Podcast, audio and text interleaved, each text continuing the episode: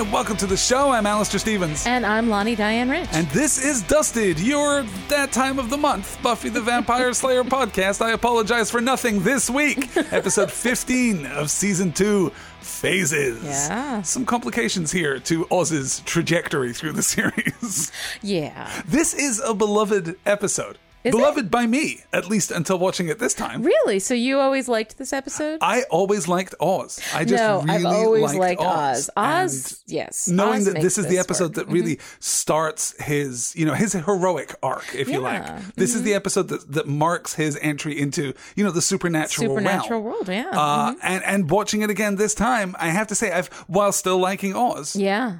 This is a problematic episode. Mm-hmm. There's some stuff here that is a little difficult to to parse and, and remain kind of positive about. Yeah. But we will get into all of that in due course, of course.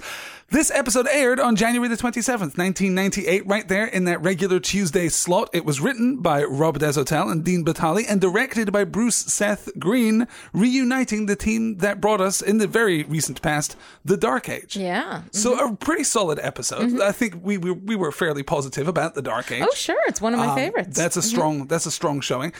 One of the problems with this episode is that that it is an episode of parts, and there is some stuff here that is really really good, Right. And there is some stuff here that is not bad but troublesome.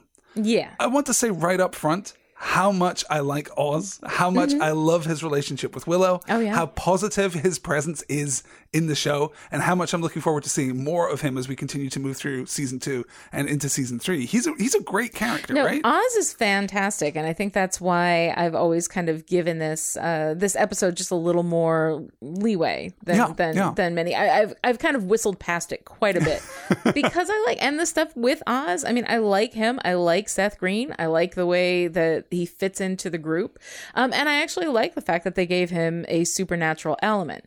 I think there's. Well, let's just talk about Yeah, it. we'll, let's we'll just get into the specifics. I will say before we before we move into our breakdown, Yeah. Mm-hmm. though, don't worry, you guys. This is no TED. Yes. It's not that bad. We're going to have a lot of positive things to say about yes, this we will. episode. Uh, we open on Sunnydale High. Hey, there's that same old establishing shot that we've There come to go. Mm-hmm. know and love. And Oz takes a moment to answer a long-standing question. Has anyone else ever noticed how creepy this cheerleader statue is? if nothing else, that would make me love Oz. Oh yeah. Willow and Oz talk about their date the night before, and Oz establishes his hipster bona fides. Mm-hmm. Movies today, they ain't nothing. Back in my day, there was, I don't know, plot, action, something. Yeah. mhm. It, it, it's striking that Oz has such the, this air of detached cool. Oz seems like an immortal being, being who's come in from like 1957, you know, and know- just has this like essential cool. He's calm, nothing ruffles him, you know. It hadn't occurred to me until just now, but we've talked in the past about how much of the show is skewed from Buffy's POV. You know, Yeah. to what mm-hmm. extent Buffy is an unreliable narrator about the events of her life. I think it's really interesting that the seniors look so much older. Yeah. And Oz in particular seems so much cooler. Yeah. And I wonder how much of that is because we are seeing it through the eyes of a junior or a set of juniors. Entirely possible. Yeah, I don't know. I don't think there's anything in the text No, to support think- that Buffy's an unreliable narrator, but it's an interesting. It's, a, it's an an interesting, point thought. of speculation. Yeah, I think Seth Green has an essential cool. One of the movies that I, I've seen him in that I absolutely love was uh, Can't Hardly Wait, which was like this eh, really bad romantic, like teen romantic comedy. Sure. Uh, from like the mid 90s or whatever. And he played this just reprehensible character that was annoying to everybody and nobody liked him and everybody made fun of him. And even playing a character that was meant to be reprehensible. Seth Green made me love that character. So it's has- just his power. It's the power of his charisma. He brings the cool to anything that he touches. He has an uncanny ability to do that, actually, Mm-hmm. Yeah. Mm-hmm. uh, in some very difficult roles. I know him best by now. Yeah. Uh, simply, you know, the number of hours that I've spent in his company. I know him best from the Mass Effect series. Oh, right. uh, In which he plays the snarky, wisecracking pilot of the starship. Mm-hmm. And and he's great in that role. I, I wish he were given more to do, but he's I do too. role. I do Always too. a solid he's fantastic. Yeah. A moment of awkwardness back at Sunnydale High. A moment of awkwardness passes as Willow runs off to Buffy, only for Oz to be accosted by Larry and his steroidal friends. Larry slaps the books from the hands of someone who I guess is supposed to be a student. Mm-hmm. but who looks clearly, you know, 28. They all do. Larry They in particular. Yeah, no, they all they all look easily in their 30s. These people have children at home. You know, they're just I don't know. Does it add something to to Larry's cool factor if he slaps the books out of a teacher's hands and then ogles her as she picks them up? No, I don't think I don't think it does anything for him in any circumstance. Yeah. Larry presses Oz for the romantic details of his relationship with the evil genius that is Willow, and we cut to Buffy and Willow discussing exactly the same subject. Willow wants smoochies, damn it, but Buffy thinks it's good that Oz isn't just being an animal. An animal. an animal, you guys. Willow inadvertently reminds Buffy that she was dating an undead monster and then swipes at Xander with 1 800 I'm dating a skanky hoe. Okay, now, first off, that's clearly not a phone number. There are too many digits there. Willow, what are you doing? If you're going to do the bit, commit to the bit. Exactly, right. But more importantly, mm-hmm. That is some snark from from young Miss It Rosenberg. is. It is. It's a little sharp coming from Willow because Willow, while she never like absolutely loved Cordelia, was always fairly nice to her, and you know. Yeah. And I mean, I understand that that she doesn't like Cordelia, and and Xander is dating her, and there's that whole thing going on.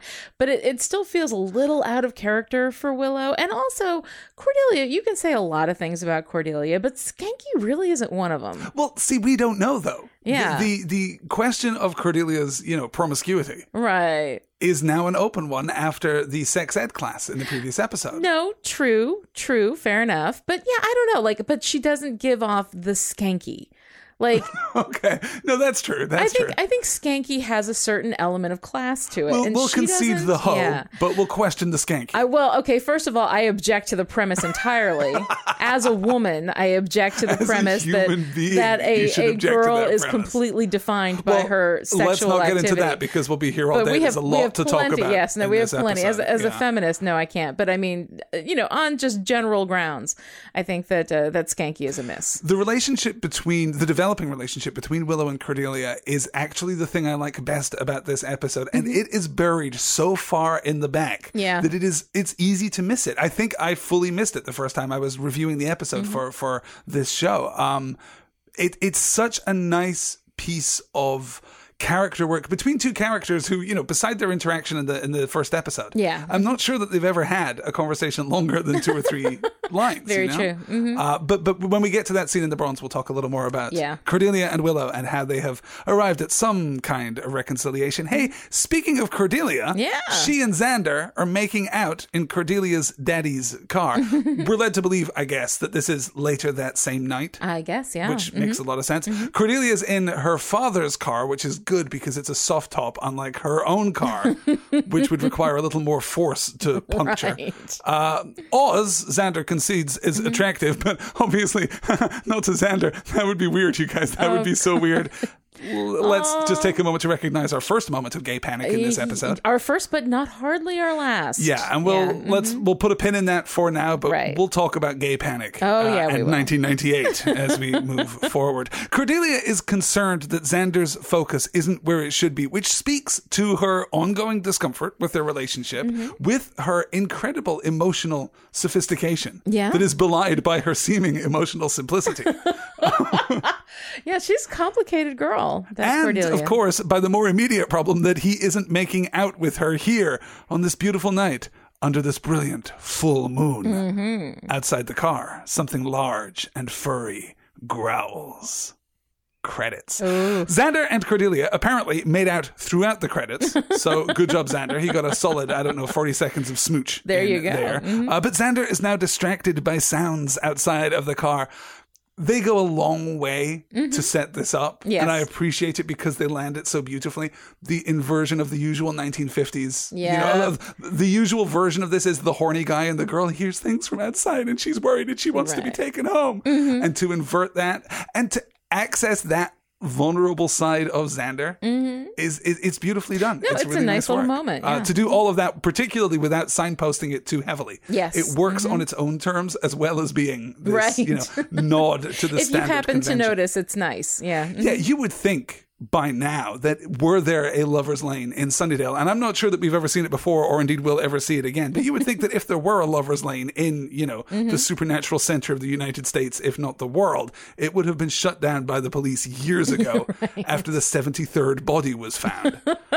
But let's cut to the chase, if you'll forgive the pun. Xander and Cordelia are attacked by a werewolf. Super just a thing that happens in Sunnydale, you guys. Oh, yeah. They flee, and at school the next morning, the Scoobies investigate the damage to the car. According to the ever prompt and remarkably specific Sunnydale press, there were several other animal attacks last night, and some animals, which may or may not have been bunnies, were mutilated. Mm-hmm. The werewolf will return, though not until the next full moon, and that's a whole month from now. So wait, that's tonight? Giles should know this, right? Well, I Giles should have at the very least an almanac in his bathroom. Well, and he should know, you know, Mercury in retrograde and like the full moon and all of these astrological things because they always have. Whenever these things are happening, what was it? The other thing was on the new moon or the full moon. Sure. we couldn't Well, both figure the out new what it moon was and the full and moon, the full depending who you moon. So this, to, I mean, yeah. this is the thing. Like knowing the moon phases, knowing the astrological signs. These are very important for. uh Yeah. You should have a Watcher's Almanac. Yeah. You would think so, right? And I'll give you a pass. I know you're needling me about the Mercury in retrograde thing, but I fully believe that that exists in Buffy's universe because, as we know, in Buffy's universe, magical hoodoo is actually a It thing. exists in our world too. All right. Giles goes off for an exciting afternoon with his books, and we cut to the gym where a group of 20 students, weirdly both juniors and seniors, because Oz is there too, mm-hmm. are being given self defense lessons.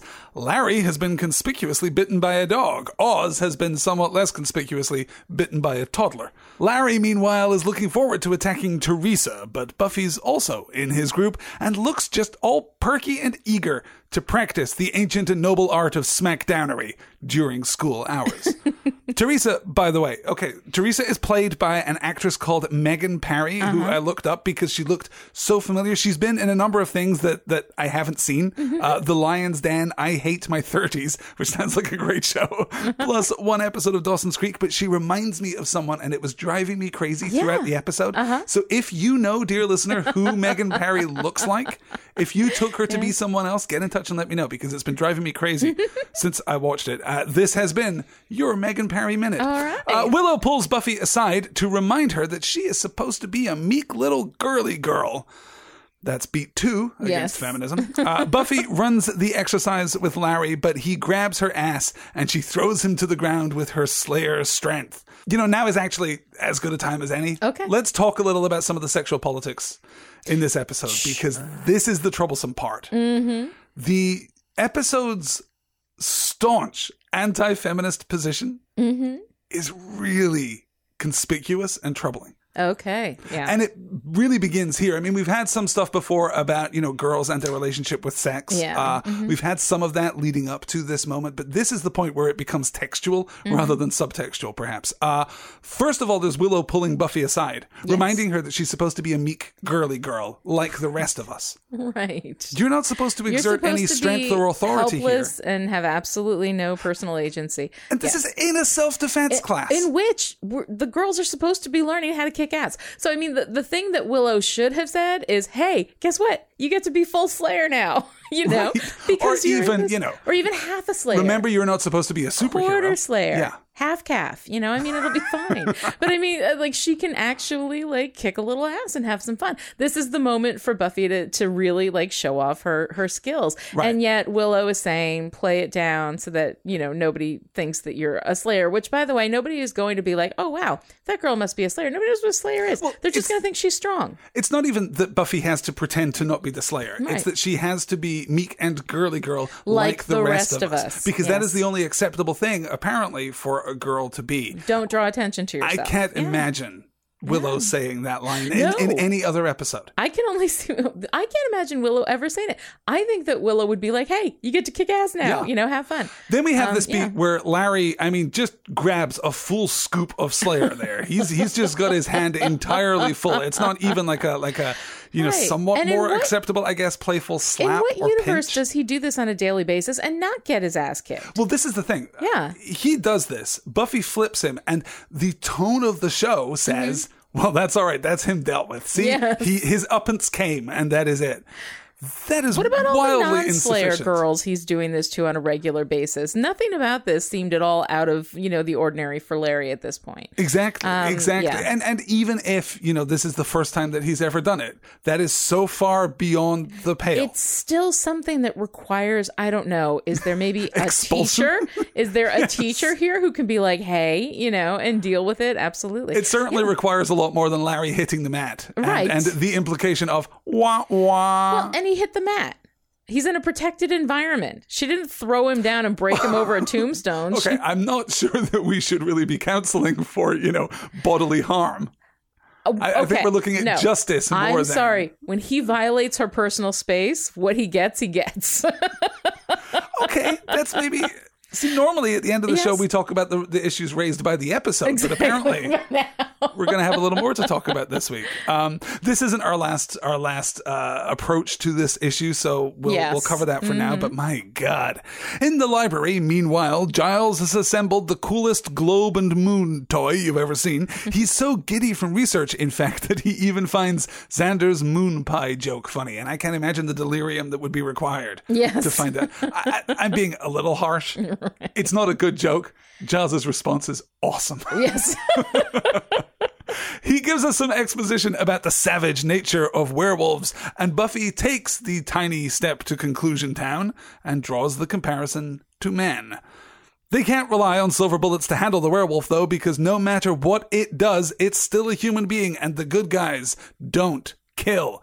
That right there is that sharp delineation between the demonic evil and the human evil. Right. And now we have a shared space between demon. I mean, is werewolf, I mean, it's obviously supernatural. Is it demonic No, I I- supernatural? Is this animal super? I mean, it's just an animal, right? I mean, it's just sharing, like, uh, because they haven't really established they established that it's it's part human and that's what saves it but it's not part demon is No, it No, it doesn't seem to be part demon. it's it seems just to part be a animal. different thing. It's a Yeah. shift. So I mean the thing is like what what a werewolf does in animal state, they're not responsible for. I don't think it's so much that you know werewolves are an exception unto themselves. I think I think you have to approach it from the other side, which is the good guys don't kill except demons. except You know, everything that's So not is explicitly not a demon. inherently evil if it's not explicitly demon yeah because i was wondering which, about what the know- energy is of a werewolf because when it's you know when Yeah. it's off and free i mean it's it's obviously pretty uh pretty evil yeah, but there's no implication in the episode that, that it's a demonic right Mhm. essence, you know, that, that that and thus inherently evil, even though we tripped over that question of whether demons, vampires Yes. specifically, are inherently evil in the last pair of episodes. We're not going to address that for a good long time. And honestly, Mm-hmm. when we do, it's not going to be consistent. but we'll try we'll try and divine some meaning from it when we get to it. But for now, we just acknowledge that, well, sure, the werewolf is basically human and thus must not be killed. At the local lover's lane, Giles is prowling between the cars with a flashlight, so he's arrested now and will never be seen again. I, I think the reason, actually, that the lover's lane is still open Yes. is that the police know better. I Yes, think they avoid this. Nobody target, goes there, right. Mm-hmm. This, hotbed of, of, of pheromones and easy victims. Buffy has some piping hot gossip to share at school tomorrow, but their investigations are stymied by the fact that no one can see anything through the hormonal mist that makes it difficult to see more than a foot or two in front of your face. Buffy ventures into the forest and is immediately caught in a trap that Danielle Rousseau would be proud of. a man emerges from the shadows with a rifle. Giles shows up, but Cain, Cain, he gave himself that nickname, didn't he? Cain is the one asking the questions. He lets Buffy down, then compliments Giles on being with Buffy in Lover's Lane. Buffy holds Giles back and casually explains to this total stranger that they're hunting werewolves. Right buffy is not good at secret identity is she you would hope that she would be better. Uh, Cain, luckily, is a werewolf Mm-hmm. Is hunter. So he's not traumatized right. by the knowledge that werewolves are real. Yes. Uh, he hunts these werewolves and sells the pets in Sri Lanka because if you know anything about tropical climates, you know that they're crazy for animal pelts. Werewolves are attracted to sexual heat. Maybe that hormonal mist is more of a problem than we thought. Uh-huh. As they leave this scene, Buffy has this line. We have to make it there. She's decided that she knows where the werewolf is. Right. And she has this line. We just have to make it there before Mind Furrier. Which, by the way, is a line that I can absolutely see working in the writer's room. yes but nowhere else. that is far too oblique. It doesn't even work particularly well when it's said out loud. Yeah. In a script, I can see conceptually, that's funny. In a script, conceptually, it's a Yeah. funnier joke than it is in, in actual And it's not a weakness of the performance because there's not actually a way to deliver that line no, effectively on screen. No, no. I mean, it's it's. I, I I feel like it's it's a good enough joke. You know, I don't know. Does everybody is everybody going to get that? No, know? I, I don't think It, it, seems works a in the little right bit of like a yeah, like a like a a nerdy deep cut there. Yeah. and yeah, particularly odd for Buffy herself, of mm-hmm. course. Um, Teresa, meanwhile, is walking home, and there are growls nearby. But Teresa bumps into Angel, who is hanging out on the sidewalk with a little flower, like you do. Mm-hmm. Being the gentleman he is, he offers to walk Teresa home. We're not going to get a lot of David Boreanaz in this episode. Mm-hmm. Let's all take a moment to recognize that that is a damn fine performance. No, he is fantastic. The malevolence Yeah. in Angelus Yeah. Mm-hmm. is striking. It's it's really good stuff. Yeah. At the bronze, meanwhile, the sexual energy has arrived at peak pheromone. Cordelia is complaining to Willow about Xander, but in fairness, Willow was also doing her share of complaining about Xander. This is the scene I was talking about earlier, Yes. seeing Cordelia and Willow bond is It's just nice. great. It's a it's a really fine moment. Um, and the, I've got the interaction. Actually, I don't usually transcribe dialogue, Right. but I love this so much. Cordelia says, "What's his problem?" Oh, that's right, he's a guy. And Willow has, "I mean Xander."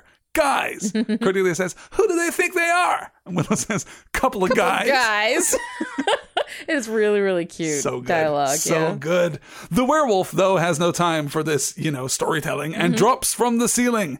Uh, never has the intervention of a supernatural creature been so unwelcome. I could I could watch Willow and Cordelia for Oh hours. yeah. The werewolf attacks. There is screaming. There is running. It's a Thursday night, ladies and gentlemen, at the Bronze. Giles and Buffy show up outside in the Giles mobile.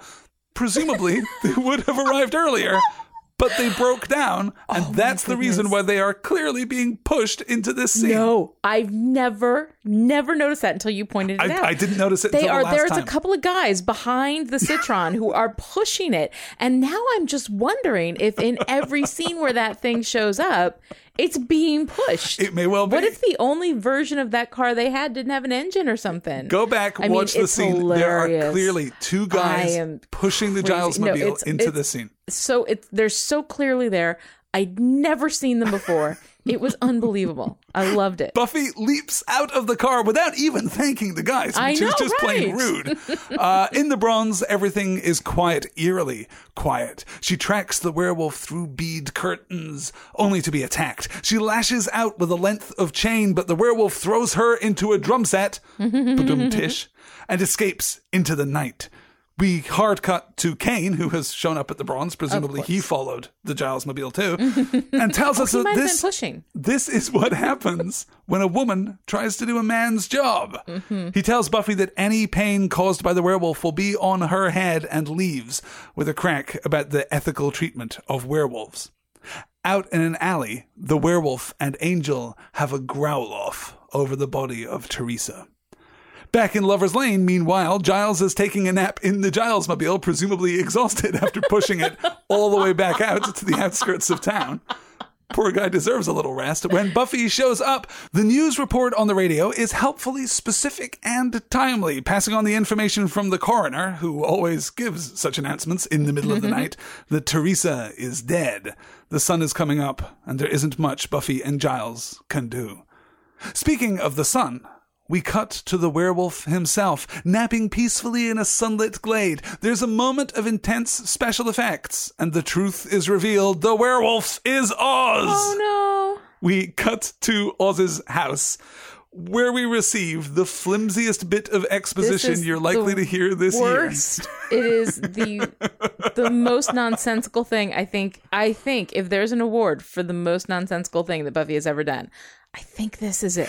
Not nonsensical. There, there are more nonsensical, or, or I guess less sensical Less things sensical, than yes. Mm-hmm. this. Uh, just look at Ted, for example. Right. This is the most half-assed thing that Buffy does, perhaps in its entire run. It is. It is so crazy. Oz's cousin is Yes. a werewolf. He's never heard of that So he's before. on the phone. Hey, cousin Jordy wouldn't happen to be a werewolf, and then his aunt is like, uh, obviously we don't hear the aunt's side of things, but obviously he's like, oh yeah, How, ca- how can you fill in that conversation, that half of the conversation with anything but Yeah. Uh, Did you not get our round robin Christmas letter? right, but if if if this is his aunt and she has a child, a baby who is a werewolf, which is going to be very problematic for her, and and I sympathize. Toddlers are bad enough when they're not shapeshifters. Um, but so here's that is a spin off that I want. exactly The my adventures baby of the, the toddler werewolf. werewolf. right.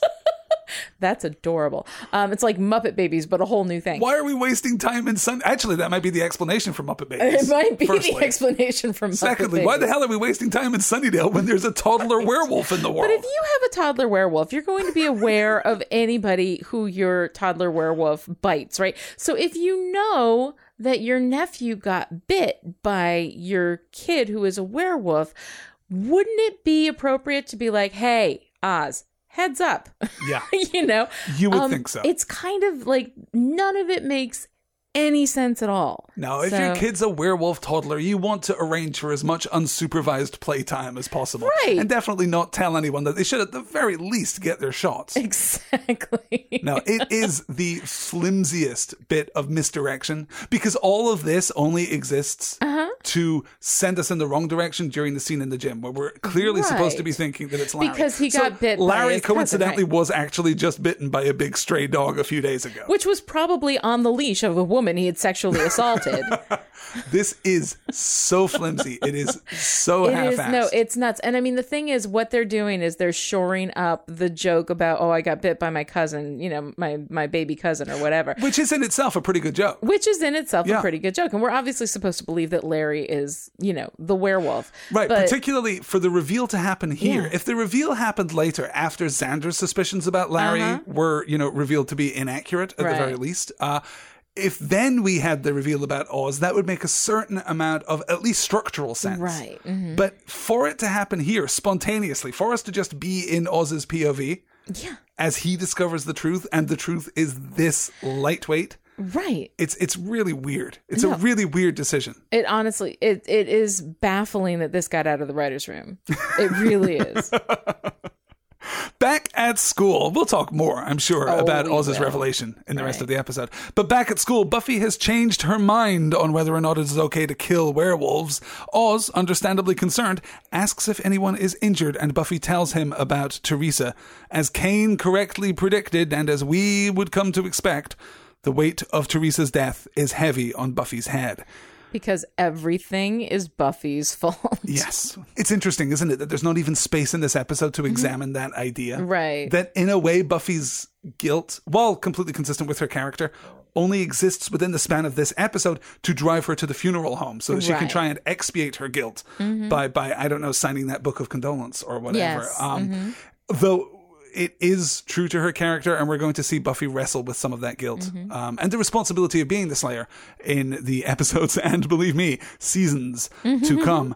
There's one more night to catch the werewolf, and something must be done. Xander understands something of that werewolf experience because of his time in the hyena spirit exchange program, which he has forgotten that he forgot. he puts himself in the shoes of the werewolf, and the conclusion is inescapable. It's Larry. Between the aggression, the bite, the back hair, and the tormenting of Teresa, he's the obvious suspect. Xander goes off to force a confession from Larry. Giles remains completely unconvinced by the entire deductive chain and takes Buffy to prepare. Willow and Oz, meanwhile, talk about his connection with Teresa, and he struggles to deal with his guilt. Willow asks Oz to join her studying and helping with help, but he's got a pressing date with 200 pounds of muscle and a lot of extra body hair. Speaking of which, Xander confronts Larry in the locker room. Wow, it has been a while since we've been in a locker oh, room.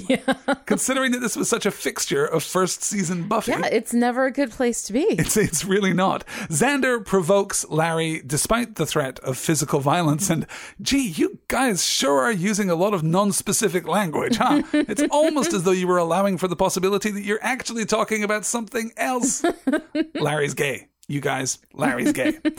The slight gay panic from Xander Mm-hmm. during this scene, and that's going to become much worse later in the episode. Yeah. The slight gay panic is one thing, but I actually found Larry's moment of transformation, Oh, this love it. Yeah. to be really compelling and sweet. And from this moment forward, I love Larry. Larry is a completely different kind guy. of awesome. Yeah. No, I, I absolutely. It is this wonderful moment where he ceases to be a bully and becomes just a lovely human being, and Yeah. it's it's kind of fun to see how you know um, how we have this gay character. And we see how incredibly sweet he is, and it's all fine. And he was a jerk before, but now he's he's come out and he's one with himself and all that, and it's great, you know. No, it's it's Yeah. really strong stuff. It's it's a little compressed in the episode. It happens at an odd point structurally too. Mm-hmm. Yeah, it's in a, the it's the fastest character arc that has ever happened. yeah, but if you can buy that, it Well, actually you know, works. the bully works who pretty well. torments people, and Yeah. then finally somebody says it's okay to be what you are, and he yeah. accepts it. You not know? to buy the arc. Yeah, you're right. Not to buy the arc itself, which is Right. Mm-hmm. a decent story. Uh, but but to buy the rapidity of that arc, you have to How you have to kind of subscribe to the you know epiphanic school of, of Yes. Mm-hmm. character development here. Uh, this moment of realization is all he needs to change Yes. his life completely. Uh, but if you can get past that, a real sweet, decent guy. it's, it's really nice. Yeah, yeah. Uh, We'll talk about Xander's gay panic much later. Uh, Th- that'll be discussed at the end. Oh yes, it will. Back in the library, though, Willow and Buffy talk about Buffy's school record. There's a nice little, nice little scene there, and also about Oz. This Buffy says is what you can expect from men. First, they grow body hair, then they lose the ability to talk about what they want. Buffy is just really down on guys at the moment. Willow says that it was easier to tell back in the day if they liked you, they'd just punch you on the arm. Meanwhile, out in the corridor, Xander shows up and punches Buffy on the arm. Yeah. The first of two odd beats about Xander's interest, his, his suddenly rekindled romantic interest in Buffy. Well, yeah, and her kind of receptiveness to that too is a little so, weird in this episode. Yeah. Willow goes off to spend a little time with Cordelia, which worries Xander, though he is more preoccupied, of course, by that aforementioned gay panic. Yes. Buffy has a moment of revelation. Teresa wasn't killed by the werewolf because she wasn't torn apart. She and Xander visit the funeral home and discover the truth. Teresa was killed by a vampire. Oh, Buffy- but see, Buffy's mm-hmm. still responsible though because it was responsible. her. It was the vampire she made, Absolutely. so it's still her fault. Buffy signs the condolence book, but Teresa has been turned. She passes on a message from Angel, which knocks Buffy off her game, but Teresa is staked by Xander and dusts. Buffy is rocked by the knowledge that Angel is going to keep coming after her and hurting those around her. Xander and Buffy embrace, and there's another one of those weird moments of intimacy. Yeah. It's the strangest thing. The show seems to insist inconsistently Yeah. that there's a spark between Xander and Buffy, but it does so so rarely that we And, can't yeah. get any momentum It's behind it's it. completely erratic and it never really seems to go anywhere. and like, it's totally downplayed by the rest of the episodes that Yeah. don't acknowledge that there's any romantic tension between the two of them Exactly. at all. No, it is the weirdest thing. And I don't know why they keep going back to this one little beat. It's like they really wanted Xander and Buffy to get together and they were testing the waters. I don't know. Particularly in this episode when we already don't have time for this. We know, seriously. This is the We're last certainly not going to give it any, you know, real space to develop. Yeah, I have no, idea what that was. about. Someone deep in the machinery at Buffy the Vampire Slayer was clearly just very enthusiastic about hard, right. Xander and Buffy, and, Yeah. and just kept slipping it in whenever they could, but, but not giving it any sufficient emphasis or time to Right. actually develop well, and into something meaningful. Commitment to that storyline. It, it, it's always been a weird beat. Which episode was it that that Xander showed up at Buffy's door? Wasn't it the Halloween episode? I, I feel like Was maybe the it was the Halloween Halloween episode? episode? and there's that weird moment of intimacy between the two of them. Then right. I don't know. I don't know. No, yeah, you're right. No, because it was interrupted by by. Uh, No, he was about to go on a date. There was something like that, right? Wasn't there something? oh, like was it that? Inca Mummy Girl? Mummy. I forget. It's happened in a There- there handful, are but they've these been odd scattered sporadically yeah. throughout, and it is really, really. Someone's weird. a big fan, but it's not going and, to and they're happen. just trying to make it happen. Stop trying to make fetch happen, you guys. exactly. Give it up. Fetch is never going to happen.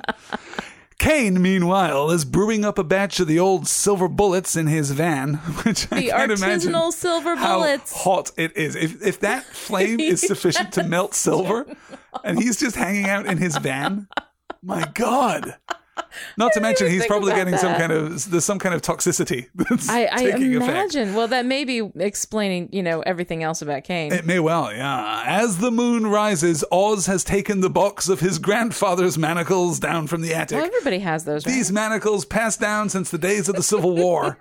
we pass them down from generation to generation, just in case you one of us is a when vampire. you're gonna need You know, a manacle. Actually, you know, I'm being, I'm being sufficiently snarky about Are you joking? Or are you saying we need to go out and get some manacles? No, we know that lycanthropy actually runs in Oz's family. Oh, it does. Maybe these actually It are his grandfather's manacles. Maybe they are. I, I, I am now the head canoning that. Okay, There well, we no, that It's makes done. a lot more sense. His plans are interrupted, though, by Willow, who has had enough of his crap. Oz tells her that he's going through changes, but she remains unconvinced until she sees the chains. Oz starts to change and drops behind the couch, where special effects will be a little cheaper. Willow asks what's wrong, but the werewolf bursts from behind the couch and Willow runs. She's chased down the street and climbs over a fence in a uh, surprisingly athletic move for the geeky Willow. well, you know, given enough motivation. given enough motivation, I could climb a fence. Yeah. And then, as the wolf pursues her, she hits it with a trash can from a distance. Cain hears the howl. In the library, Giles is assembling a mean looking tranquilizer gun, and Buffy updates him on the Teresa situation, though, yes, mm-hmm. we have no time to deal with that now. We cut back to Willow running through the forest. Why did you go to the forest, Willow? She trips, and the werewolf is on her, except he pauses, sniffs the air, and runs off. In the library, Willow bursts in and tells Giles and Buffy what's going on. They set off in pursuit of Oz, who is falling into Cain's trap, a small pyramid of bird seed with a handwritten sign saying free seed. Cain learned everything he knows from the greatest hunter in history. They call him the Coyote. Buffy, I mean, really, it is a weak sauce trap. And it says nothing good of werewolves that Oz fell for it quite yeah, so readily. exactly. Mhm. Buffy kicks Cain and disturbs his aim, but the werewolf attacks. Giles tries to line up the tranquilizer shot, but the werewolf throws Buffy back into him, knocking them both down. Willow retrieves the gun and fires. The werewolf drops. Okay, I like that moment. That I like a- when a Willow picks up the gun and says, "No, I got this." Like I the thing that I love about Willow as we see, you know, as we move from the beginning where she was just kind of like helpless and just taking all of Cordelia's stuff is that she really is like getting a sense of herself. She's confident and she's Yeah. capable and uh, and I really I love seeing that side of her. It's great, and and structurally, it puts the conflict exactly where it should be. This is not a job for Giles or for Buffy. Mm-hmm. Mm-hmm. This is absolutely, Will- you know, dramatically speaking, emotionally speaking, Willow is the one who should fire the shot, and, Yeah. and the whole thing works really It quite does. Mm-hmm. well. Yeah. Um, Cain gets to his feet and says, "No wonder this town's overrun with monsters. No one's man enough to kill them." Oh god. Gee whiz, they could have hired like a cardboard standee Yes, they could. to play that part. Uh, it's it's really not great writing. Mm-hmm. Buffy proves him wrong though by bending the barrel of his rifle and sending him on his way. She and Willow kneel over Oz as Giles assures them, and we're just supposed to take his word for this. That Oz is going to be just fine. So he he doesn't know what phase of the moon it is, but he absolutely has this like you know arcane knowledge of werewolves. Well, he does now. He spent the whole afternoon with his books. Okay, you know what? Fair enough. I take the point There's back. a whole chapter labeled "Tranquilizing Your Werewolf." tranquilizing your werewolf, and don't worry, he's gonna be fine. For some weird reason, in the book, all Yeah? the pictures of werewolves look like toddlers. It's the strangest thing. Who wrote that book? At school the next day, Buffy and Xander talk about how difficult it's going to be to talk to him when they see him, and hey, won't it be awkward around him? There's some more of that non specific language that's been going around. Buffy assures Xander that he's still human most of the time. From a certain perspective, that could be seen as a fairly unpleasant line. Yeah. But see, because Xander, still on the gay panic thing. Right. In the background, Larry stops to pick up a girl's books after his former friends knock them down and then thanks Xander for what he did, Mm-hmm. Larry being completely awesome. Uh, he's apparently emerged from this closet chrysalis into his full, well adjusted, awesome Full butterfly self. yeah. Xander isn't dealing with it so well, though luckily he can still crack wise about Willow's relationship with Oz. But as Buffy points out as we cut to Willow and Oz together, it isn't up to him who Willow dates. Mm-hmm. Willow and Oz talk and make their peace with one another. Willow is self possessed enough to question Oz's decision to not tell her the truth, but he's struggling to deal with it. He suggests that he should stay out of the way, but Willow isn't interested in the distance. She likes him, and on the scale of things, werewolf isn't as bad as smoking. Or, apparently, menstruation. Right. We'll talk about that in just a minute. Willow walks away and then comes back to get her smooches. Thank God for a moment of feminine empowerment There in you this go. episode. A werewolf in love, Oz says wryly to no one as we cut to the credits. Okay. Yeah. Three big things Mm-hmm. to talk about. Okay. The first thing, though, is that before we even get to the three things, the first thing that we have to acknowledge is there's some really fun stuff in this episode. There is a lot of fun it's stuff. sweet. Yeah. It doesn't land. It's not a Ted episode. It reminded me more of an episode like Bad Eggs, Mm-hmm. Yeah. Mm-hmm. though it's not as ramshackle as that episode was. There's some good stuff here, but almost none of it connects to anything else that's going on. Yeah, no, the whole role of Cain, the werewolf hunter, felt really weird to me. Like his place, Yeah. it felt like he was in a different show. The story would have played out, Yeah. or the story could have played out just the same if he weren't there. Well, because he's not the antagonist. He's not. If he was the one who was there, like causing problems, or I mean, I guess he's the antagonist because he wants to kill Oz. But the focus of the show Right, is but- about save. You know, Oz has an internal antagonist, which is this this werewolf. So, But it's yeah. it would be trivial to, uh, particularly after that first encounter in the Yeah. bronze between Buffy and the werewolf, it would be trivial to make the conflict not should we kill him or not, but can we stop him without killing him? how do we save because we know he's human Yeah. we know he's human the other days of the month so how do we save this werewolf from himself and that is actually what this episode is about Cain has no structural purpose except to come in and to be like just a jerk to be just a Flamboyantly misogynistic. a misogynistic jerk. Yeah. So um yeah, there's a lot of this. I mean there are a lot of there are a lot of uh like very very you know questionable gender politics in here. Um there's misogynistic men, Mm-hmm. there's the gay panic. Yeah. We're talking about the good, though. We have to. Oh, we're we talking have about to the frame good. this with the good before we get to the many questionable parts. There is a lot of fun stuff. Uh, some of the set pieces work really quite well. Mm-hmm. Right. Willow is adorable. Oz is great. That relationship. Once you get past the kind of the the, the flawed Mm-hmm. and forced conflict of it all, that relationship arcs nicely. Willow and Cordelia arcs Yeah. nicely. We get some nice interactions, and we're still building this sense of our ensemble as an actual ensemble. You know, besides the fact that I like where their relationship is going, it's just really nice to see a scene with Willow and Cordelia. Yeah. 2 people who haven't spent a great deal of time together. You know, Right. w- outside of that context of you know the the of the Scoobies as a whole group. group. working together. So there's a right? Mm-hmm. ton of good stuff. There are three big problems. Let's begin with the easiest of the three, which we addressed a little bit during our breakdown. The plot is flimsy, or at least the justification for the plot is flimsy. You could have done almost anything else to make Oz a werewolf, Mm-hmm. and it would have worked better. Yeah, I like I like Oz having that supernatural element. I really like that he has a dangerous side to him. Um, I, you know, because I think it makes him fit in nicely to this to this group. Although his supernatural element isn't under his control and he can't use it to help, so it sort of feels a little bit odd. It basically just means that they have to lock him up, you know, for a few nights every month. But Um, it allows us to access some of that same kind of tortured romance. You know, there's Yeah, there's a real conflict right. Mm-hmm. there in his relationship with Willow. It also allows us to expand the world to include werewolves. You know, pre Twilight, where we're Right, which already kind of thing. Mm-hmm. broadening our, our our take on what monsters are. I are. liked the the moment where Oz is afraid that he has killed somebody. Yeah. You know, we're all afraid that Oz has killed somebody. And then it ends up being this lovely message from Angel. Now Angel is, you know, hanging out in the background the same way he's he's back to, you know, skulking on the sidelines, Angel, where we're not, you know, he doesn't really contribute to the narrative.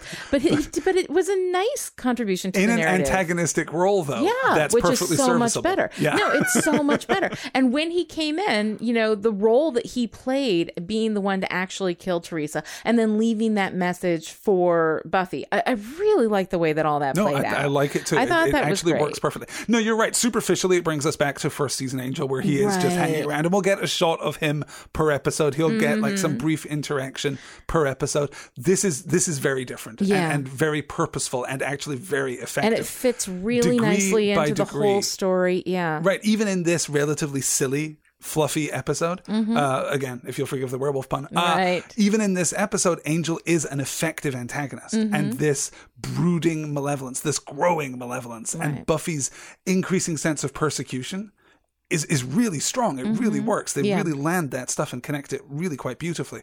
Um, some of the framing around that is a little is a little weak. It's a little implausible that the radio happens to be reporting on Teresa's death. It's a little implausible. The communications, I'm just the whole communications industry in Sunnydale is obviously running on hellmouth energy because there's So, no way a paper's all mass around media in. Sunnydale is Yes. basically run by the same company that runs the the community radio in Night Vale. It's yes, it's run it's run by somebody who is a genuine journalist who wants to get information out, not evil, not do anything. However, to get the jump on the competition, they are using a little hellmouth energy. Dramatically, my- though, dramatically speaking, it's weak writing for Yes. Buffy to find out about Teresa like that. Yes. Um, and and that beat only exists to kind of to to cast doubt on the werewolf's actions. you know, Yes. to make Buffy resolve to kill the werewolf, but that doesn't actually have any consequences because she just spontaneously remembers that. Oh wait. The, the the radio report didn't say anything about the body being mauled, therefore it wasn't the werewolf. She comes to that conclusion completely autonomously. So why have that beat at all? Why have that at all? Not to mention the fact that here we have a situation where before Teresa was killed, right? We have an incredibly dangerous werewolf. We know he's human. Yeah. We know he has no control over himself. We know that he's not a demon, so he's not inherently evil. Um, and so the fact that the werewolf uh, mauled Teresa, if he had, which he didn't, but if he had, you know, mauled somebody or killed somebody, um, wouldn't really change Yeah. that I mean it shouldn't, right. Buffy shouldn't want to kill him even though No. she would I can see her being more motivated to uh to deal with the werewolf, to capture the werewolf. But the only to thing that we have to do to make that happen, to get from here to there, is to actually pay a little more attention to the mutilated animals Yeah. Mm-hmm. that were found after the first night. You know, and if there's an accompanying story, you know, a farmer found this beast out in the field tearing his way through a cow Right. Mm-hmm. and scared him off with a shotgun. But who knows what would have happened if, if you know, if the beast right. Mm-hmm. had come back or. You know, you can easily frame this in a way sure where you remove farmers all in this Sunnydale. unnecessary, There's docks and an you know. Oh, There's an agricultural there college. They there have a whole thing. Should be a whole agricultural community. yeah, well, see, I'm assuming it was cows. There's another version of the story where it was like the local PetSmart, oh, and that's just a much no, darker. No. Look, you can kill all the people you want, but don't hurt a dog. That's all That I'm is the saying. rule. It is the rule. of Hollywood. yes. So the whole werewolf thing, while while nominally Oz being a werewolf is fine, um, and and I do like some of the things that they do with that Mm-hmm. Yeah. subsequent to this. The setup and and the the weak rickety plot construction that gets us from here to there doesn't work for me at all. Well, and the whole thing trying, and this is one of the things that happens with writers a lot, where they fall in love with a joke. I'm not going to name anybody by name. I'm not going to say that this has ever happened to me, but you fall in love. okay, look, I'm as guilty as anyone. all the time that this happens to you. No, it does. I mean, I, I always go back and correct it, but I do have that struggle. Um, I will spend a lot of time trying to figure out how to make a joke work. And the, the joke of, you know, Jordy bit uh, Oz, you know, and he got bit by his little baby cousin, his little toddler cousin, and that's what gave him the, the werewolf thing, is in and of itself kind of a fun joke. I think that this, again, the scaffolding that you have to put up, because what he, what they did was they gave him like a one line conversation with his aunt. So they chose not to put up the scaffolding, Yeah, you know, to yeah. hold it up, and then it falls right over. Right, The only the only other choice is to put up tons of scaffolding to explain why his aunt wouldn't have told him, why there would have been no warning, why Right. you know. and of those two choices, they made the right one. I mm, mean, well, yeah, if it comes down to your choice, but the fact of the matter is that you've got it. You can't support that joke. Right, and and it's not just the conversation with the aunt; it's mm-hmm. the whole scaffolding of having us in Oz's POV as Yeah. he discovers this. It's mm-hmm. it's it's not great storytelling. It's really Yeah. not. And you're right; it's all there just to justify this this weak. Just so we can have the here. red herring of Larry and the joke. So, with all of that in mind, let, let's set the werewolf thing to rest for now and move on to the second of our three problematic things. And we're kind of ascending, you know, Mount Awful here, or at least Mount Problematic. Our second base camp should be the gay panic. Now, we've talked about gay panic before on many Mm-hmm. a podcast. It was a staple of entertainment in the late This is in 1990s. the heart, like Friends with uh, Joey and Chandler. Had Yes. crazy gay panic. They loved the gay panic jokes. That was their favorite thing. Ross and Joey took naps together, and it was this whole entire episode that was that was around that gay panic. Right, and the interesting transitional thing about gay panic is that we stopped making jokes about gay people Uh-huh. and instead made jokes about people being uncomfortable about gay people. Right, being uncomfortable with the idea that somebody would think that they were gay Yes. because it's such a terrible thing. Exactly. Um, so, uh, so the gay panic thing was a cheap joke in the mid '90s, but it was a very, very popular joke. So, within the context of the culture we were in at the time, this is exactly the kind of joke that a lot of people made. That said, from Joss Whedon five, six years earlier with uh, the movie, he managed to beautifully move past the gay panic Right. when he had uh, Pike and his buddy talking about, you know, kissing or whatever. Yeah, they were yeah. joking around about that. And both of them straight, neither one of them interested in making out, but they were just making a joke and it was they were comfortable with who they were,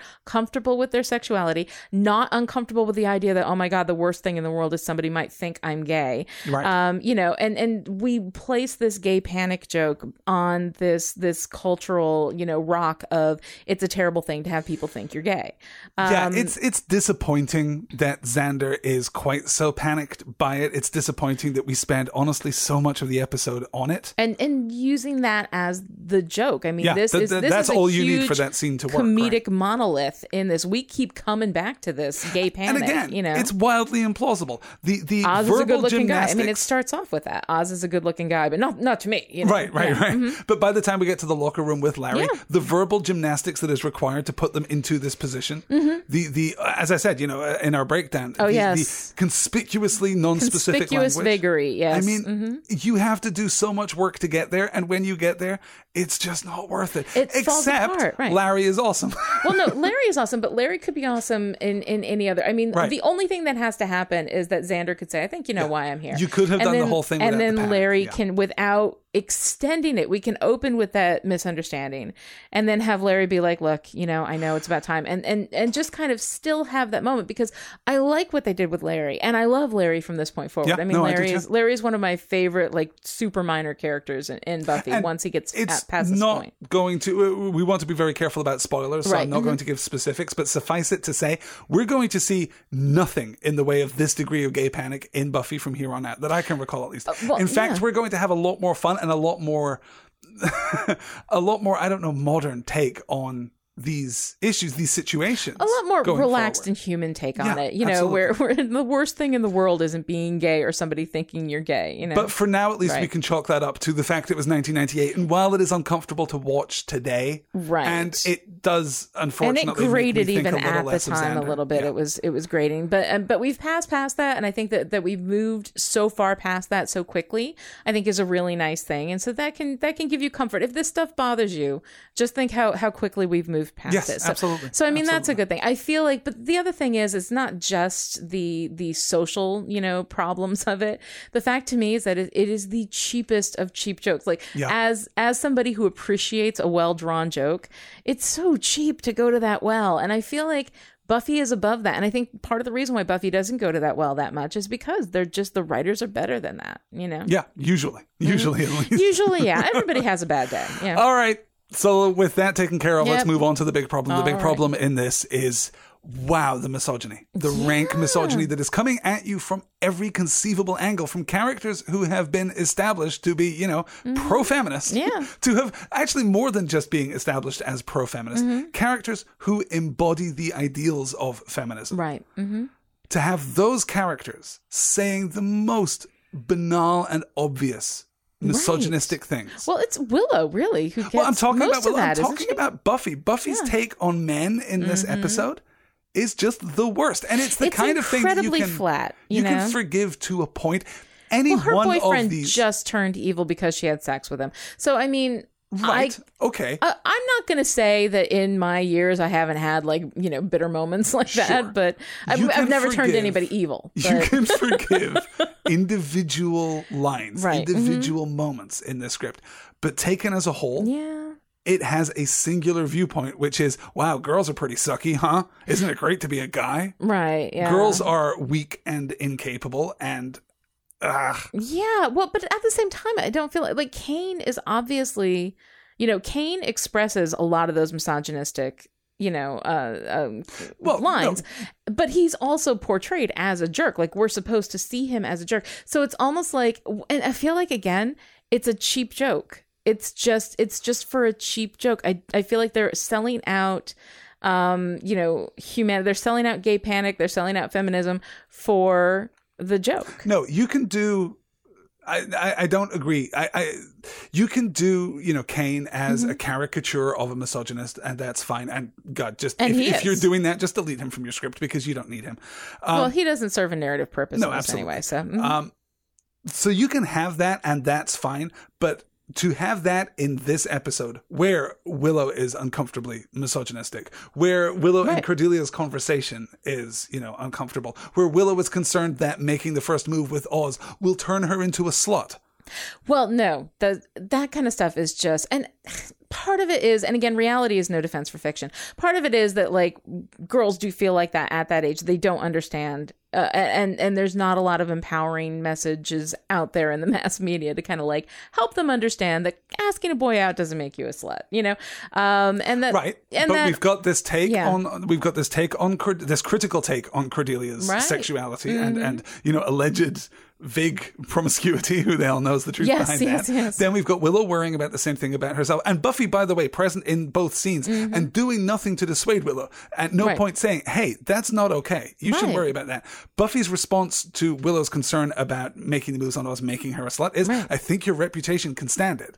Like Yeah. just this once, sure. Yes, it would make you a slut under other circumstances. Under other This once, circumstances, but because you've spent your entire life building up, you being know, incredibly pure. Yeah, you've got you've got you've got you know uh, virgin credit on your Yeah, on your card. Yeah, um, yeah. No, it is definitely problematic. I think because so much of that, so many of those things are are taken as. Uh, as acceptable as the, the, Cain is challenged in his misogyny, but Buffy and Willow are not Okay. challenged in, there. In what way is Cain challenged in his misogyny? Well, he's obviously a jerk. Everybody's disgusted by him. You know, everything he says. uh, uh, you know, and we there's no man, nobody man enough to like you know clear this town of monsters, and then she bends his rifle. She bends the rifle, which I mean, okay, Which, not to okay, get let's Freudian. exactly. Yes, no, I was already yes. there. Yeah, Th- yeah. There's no way to not be there. There's no Um, way to not be there. No, and you're right. Uh-huh. Some there are moments when when there is a certain opposition to at least his stated misogyny. Yeah. But I'm not sure that that the subtext of that misogyny. I, I, there's an element to which we are begging the question of that misogyny. You know, there's an Mm-hmm. element to which we're just no. Okay, it's a given. Right. But this specific example can be opposed in this specific way. Mm-hmm. It's uncomfortable, particularly when we clear all of these hurdles. We make it finally to the last gasp of the episode. Mm-hmm. Yep. And Willow equates lycanthropy with menstruation. Yes. No, I'm not that much fun three days of the month either. Yeah. This is the perfect example of a joke that in another script you would totally let let by. Wait, no, it, this is the thing where when you've been poked too much in the same spot, you get a bruise. And so Willow just hit the bruise. Now, this is the kind of line that you, you know, that Willow is saying to like make a joke and make him feel better without actually meaning it. But you're right. In the context of this episode, it's like you don't, you guys don't have any like grace, any wiggle room. It's gone. You know, mm-hmm. you have beaten us over the head with these kind of misogynistic messages and accepted. You know, it's it's Yeah. one thing if you have like a character who's misogynist and we're all aware that he's a jerk and yada yada, and we do have that to a certain degree. But these accepted things, you're supposed to be a girly girl, which means you're weak. You're supposed, you know, um, Yep. don't. I can't ask him out because that'll make me look like a slut. That oh, Larry your reputation is- can handle it. Instead of no, that's not being a slut. You know, that Larry is redeemed from his, you know, gross and explicit sexual assault. Exactly. Because he's a tortured soul, you right, guys. right, I mean, any one of these things you can whistle past, yeah. but all of them en masse give All the of sense of an absolute take on feminism and on women, Yeah. you know, that is that is a little Just- too it's 1950s. gross. It's one thing when you're wearing the 1950s clothing. It's another thing when you're wearing the, the social assumptions. Um, that that's when it becomes problematic. Yeah, no, I, I think you're right. I mean, okay, I, I'm kind of opining on feminism, which, Mm-hmm. Yes. as a guy, that's a, that's a difficult thing to do with any kind of authority. No, I think men have just as much right to a feminist card as women do. Oh, no, sure, I think sure, that, sure. You know, absolutely. I was leading up to asking you though whether Yeah. you felt personally offended by the episode. I felt in a way that offended. you usually don't feel. I felt offended by the writing. I felt offended by how lazy the jokes were. Honestly, like um, the the rampant misogyny um, is is annoying, and yet you see it so much that you kind of get you don't get used to it in Buffy. Buffy, let's just you know put it out there. Buffy has its you know feminism card. Buffy is absolutely a feminist text. Buffy does so much for showing strong women in strong characterization. Cordelia, and not Willow, just Buffy. Buffy, right, Yes, I mean I'm Buffy as a show. I Yeah, mean, yeah. it's a No, I. I wanted to clarify that because Yes. one of the objections to Buffy the Vampire Slayer is Yeah. that its take on feminism is, you know, blonde and lithe and ass kicking. No, and no, mm-hmm. that's the shallowest and most superficial No. reading of Buffy as a feminist Willow text. is a fantastic feminist Cordelia, model. My God. Cordelia is a fantastic Cordelia feminist is model. hands down the most progressive how person they in this episode. They keep episode. calling her a slut. But the thing is, is that she rejects that label. So that's the thing. Like so She with Cordelia, empowered. I'm okay because she's like, no, screw you. I, she's never ashamed. I'm she's never, you know. fine. So I, I'm, I am I'm good with actually Cordelia. quite in love with Cordelia. I think I think Cordelia is fantastic. So you know, I mean, there are things that offend me more, like the fact that women don't get paid as much as men. Like that kind of stuff offends me. This stuff annoys me, and I'm more offended by writers that didn't take the time to bother to to really make sure that that your story stands up. So it's actually the the story flaws in this that, that bother me more Yeah, than yeah. the the questionable gender politics because as a whole this is one episode and buffy has 143 other episodes that give women ass kicking power so Yes. you know But in a way, that's going to make our judgment of this episode all the more it does harsh. it does make me you know disappointed in Yeah. this episode and um yeah. Particularly because the rest of the episode is quite so ramshackle, you know. Well, but the stuff that's good, like if you could take the stuff, what I would like to do is cut out Cain, cut out the gay panic, cut out the misogyny, take Okay, everything great. else and give it more room. Yes, because you have like 17 minutes of television if you No, cut but give other stuff. Oz more room. I mean, this No, is about with you, Oz's yeah. like descent into the supernatural. After just a week ago seeing the first vampire get Yeah. dusted, and let me just give Oz a little bit of cred. I would be smoking cigarettes with a glass of scotch, and I mean, just like so stressed out. Well, at the- that's because you don't possess Oz's ineffable cool. No, he is unbelievably do. He just he cannot. that man cannot be ruffled. All right, let's talk about where this episode is going to fall on our big list of every Buffy episode ever. Uh, to frame this a little bit, I, I made the connection earlier uh, between this episode and Bad Eggs, and I feel that Bad Eggs has some of that same. Bad Eggs missed the opportunity to meaningfully talk about motherhood. Yeah. uh, despite seeming to talk about motherhood. Right. This episode misses the opportunity to talk about a you know humanism, to talk about the human within the monster and, what really matters. That there. is a, a fascinating thing. Like this idea of the human, the monster. How much of a monster is he? Is he really just half animal, half human? Yeah. And we can't hold an animal responsible for what he does during those times. Exactly. Um, I mean, there's so many really great, interesting questions to ask, and we don't have any room. I mean, that's Right. the thing. You get rid of Cain, you get rid of the gay panic with those extra like 25 minutes. Sure. You can really explore all of those things. And that's just one half of it because the other half of this is to talk, of course, about puberty, to talk about adolescence, to talk about Right. Mm-hmm. transformation, to talk about sex. We have this thrown out line from Cain that werewolves are attracted to sex. right. Which is enough, apparently, to get Buffy to the Bronze, the most sexless nightclub in history.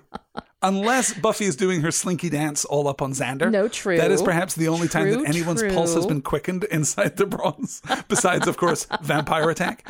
Uh, but apart from that, we get no kind of no real position on that. We get no Mm-hmm. no thematic insight into adolescence, transformation, sex. Oh, and that transformation for I mean the the literal transformation for Oz, but also that transformation from uh from being, you know, a kid to being course. a, Yeah, a- yeah. an engaged sexual adult. Um all of these things are fascinating Which themes that could have been part of Buffy nods towards when she talks about, you know, boys grow body hair and lose the ability to say And I what they want. Which, well, no, but the thing that's wonderful is that she has just had this incredibly transformative sexual experience, which unfortunately also turned incredibly traumatic. Um, and I think that there there's so much missed opportunity in that. There's so much crunch available in the themes of this episode that it could have been so you know and to spend more time with oz i'm sorry you got a guy like seth green utilize that actor he is Well, amazing and we you will. know? You know, in, in No, due course, we, will. will. but this is Um, such a great opportunity to do that and it feels like a missed opportunity to me No, I, I couldn't agree more. And Oz is going to be around for a while, though, so we, Mm-hmm. Yeah. we're going to have some more Oz Yeah. stories. Um, so I, I'm looking at bad eggs on the list Yeah. and thinking that that's not actually a bad place for this episode. Immediately above bad eggs is some assembly required, and immediately below is Inca Mummy Girl. mm-hmm. Um, and and this is not a.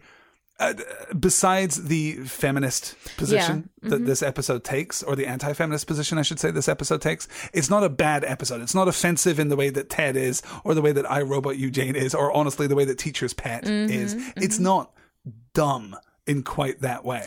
No, it's it's more uh, missed opportunities and then and then just laziness in the writing. And so for me like that the lazy joke bothers me enough that like I would put it I would put it lower, but that's just I think me because that that No, bugs that's me. a perfectly that's a You perfectly know? good criteria by which to, to, to judge this episode in Yeah. particular. Okay, well let's start with Bad Eggs. Is it better or worse? Would you say than Bad Eggs? Oh.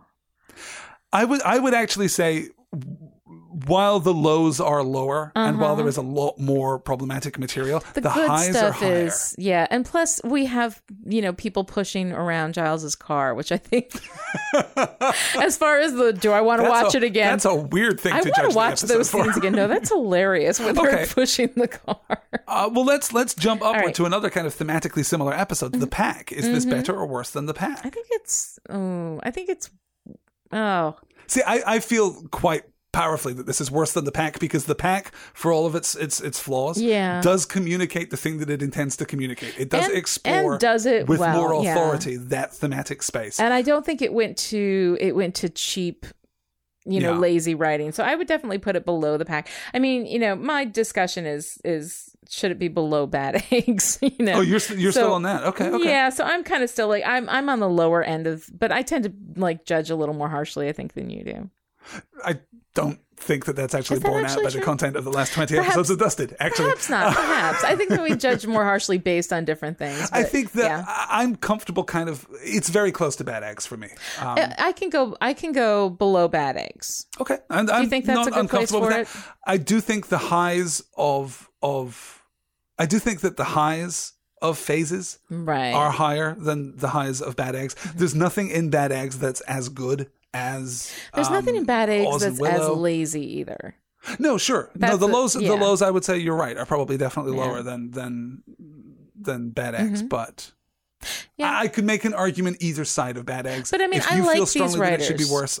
you know, I like these writers and I love the director, and so I hate like you know for for these Yeah, are the people that wrote the Dark Age, which we absolutely which is third on our list right now. Right, So, th- it's not you know the fault of the writers these, as much as these it's the fault of writers, this like script. everybody, just had a bad Sure. week, you know, and it happens to everyone. and there may well be production issues here about you know Who even knows what the circumstances were under which this this was made? It was it was a lot of missed opportunities. They're good writers who had a bad week, and that's it. You know, All right, let's put it below bad eggs. Does it Mm-hmm. go above Inca Mummy Girl for you? I think so. Yeah. I think so. Inca Mummy Girl also struggles with some of that thematic stuff, but but Inca Mummy Girl is just But Inca Mummy Girl doesn't have the, the. There are really like Phases- luminous moments here in phases that can be a lot of fun. So. Phases is certainly better, I would say, than Teacher's Pet. Mm-hmm. Um, so okay, above or below Inca Mummy Girl?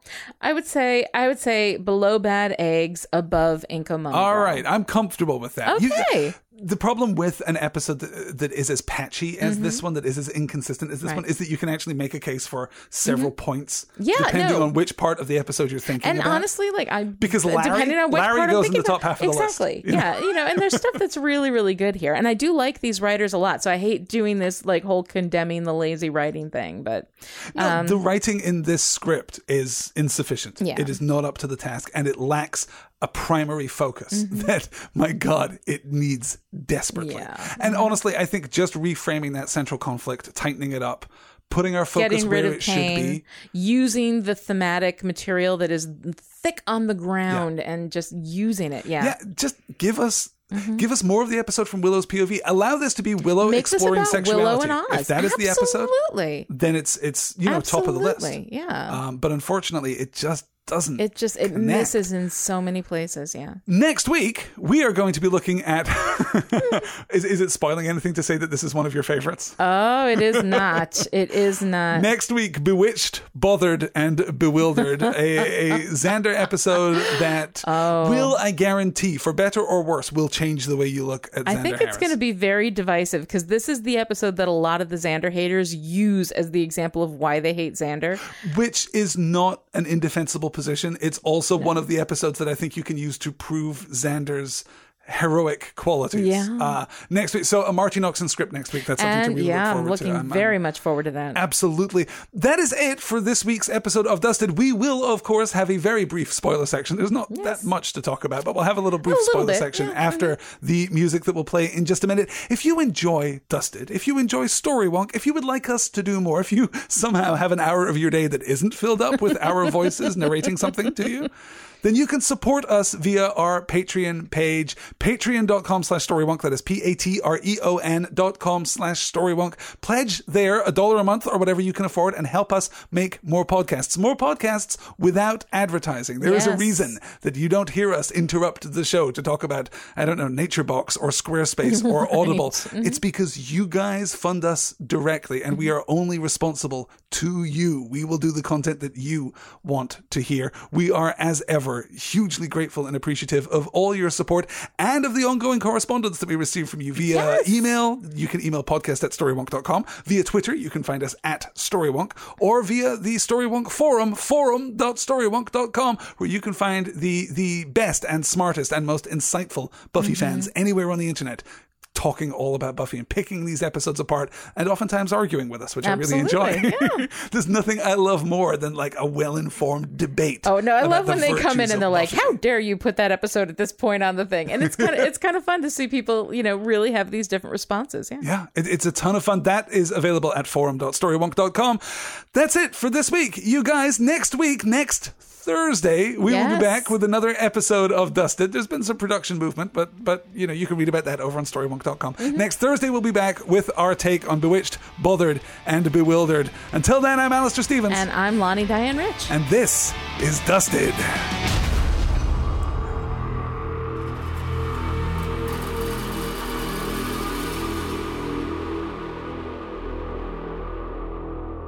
All right, so here we are in the super secret spoiler zone, and uh, and I have to talk a little bit about Larry and about how much I absolutely love Larry. I recently watched uh, the episode where we have the Bizarro world where Anya comes in and Cordelia makes the wish Yes. uh, that Buffy had never come to town. The Wish, the fact. wish is Yes. exactly the episode. um, and in this episode, um, we have like this alternate universe. What would have happened with Giles if Buffy had never come to town? Of course, he assembles a group of Scoobies on his own, and Larry is in the group, and Oz is in the group, and then this girl Nancy, who we see for thirty seconds, and I love her.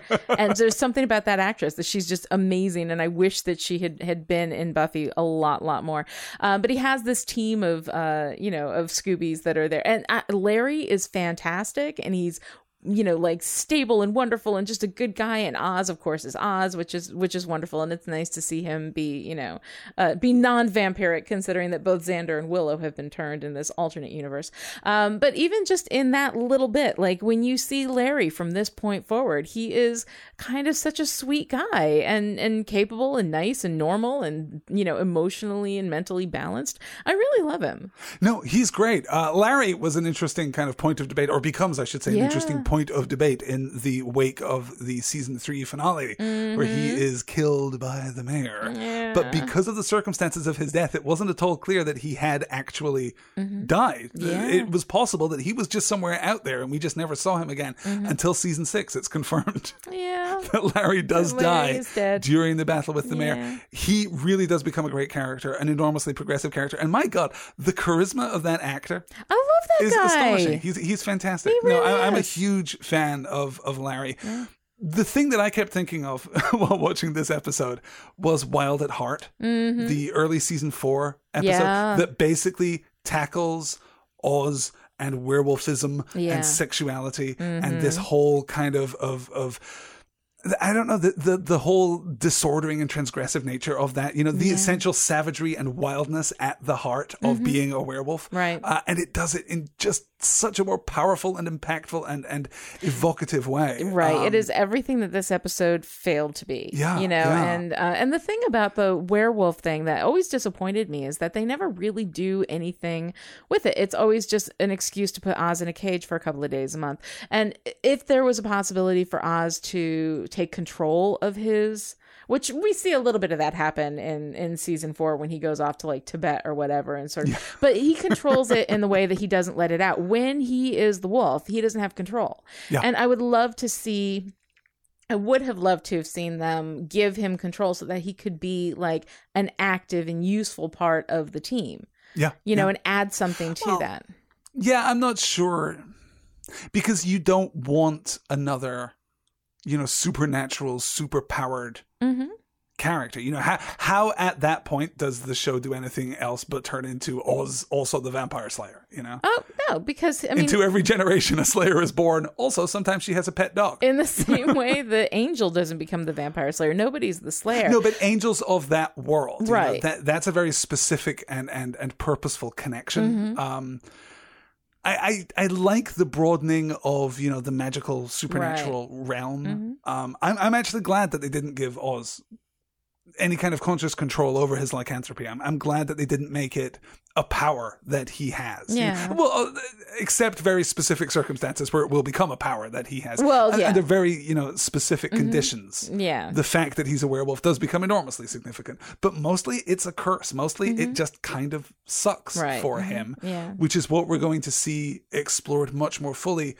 And, and not until we hit season four, really. Mm-hmm. yeah, really. We, we don't spend for for him being a werewolf. We don't use it dramatically very much at all. We really don't. And I know that there are some people out there, you know, who, who really oppose the idea that Oz is a werewolf, who like him much more just as a normal guy. You just want him to be another. And yeah. Honestly, I'm not sure. Uh, okay, I really like what they do with Oz in the final kind of movement of his story in Right. Buffy the Vampire Slayer. So I- I'm glad that that exists. Yeah. At this point, if you asked me, would you would I rather have Oz the normal guy who Mm-hmm. we've seen over the course of the last you know season, or Oz the werewolf?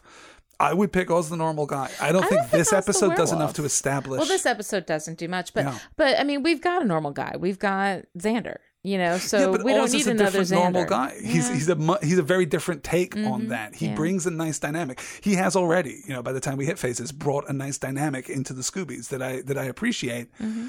I'm not sure that making him a vampire, you know, adds much to that. yeah. Mhm. At, uh, does making him a vampire. I keep doing me. that too. Making. Mm-hmm. him, yes, a lycanthrope. A lycanthrope, uh, does much to add to his character at this point. As I said, ultimately, I really like where At the end of the arc, I like what they do. that. Let's take just a moment to talk about Angel and the way that they're building that threat Ooh, um it was the nice. way that because this is our third kind of iteration of this right we Mm-hmm. had the master in season one who would show up from time to time and make his presence felt Right. Mm-hmm. then we had spike in the first half of this season showing up from time to time to make his presence felt and now it's angel and it's far and away the most accomplished of those three Mm-hmm. Oh, it's wonderful. It's wonderful the way he dispatches with Teresa and sends that message for Buffy.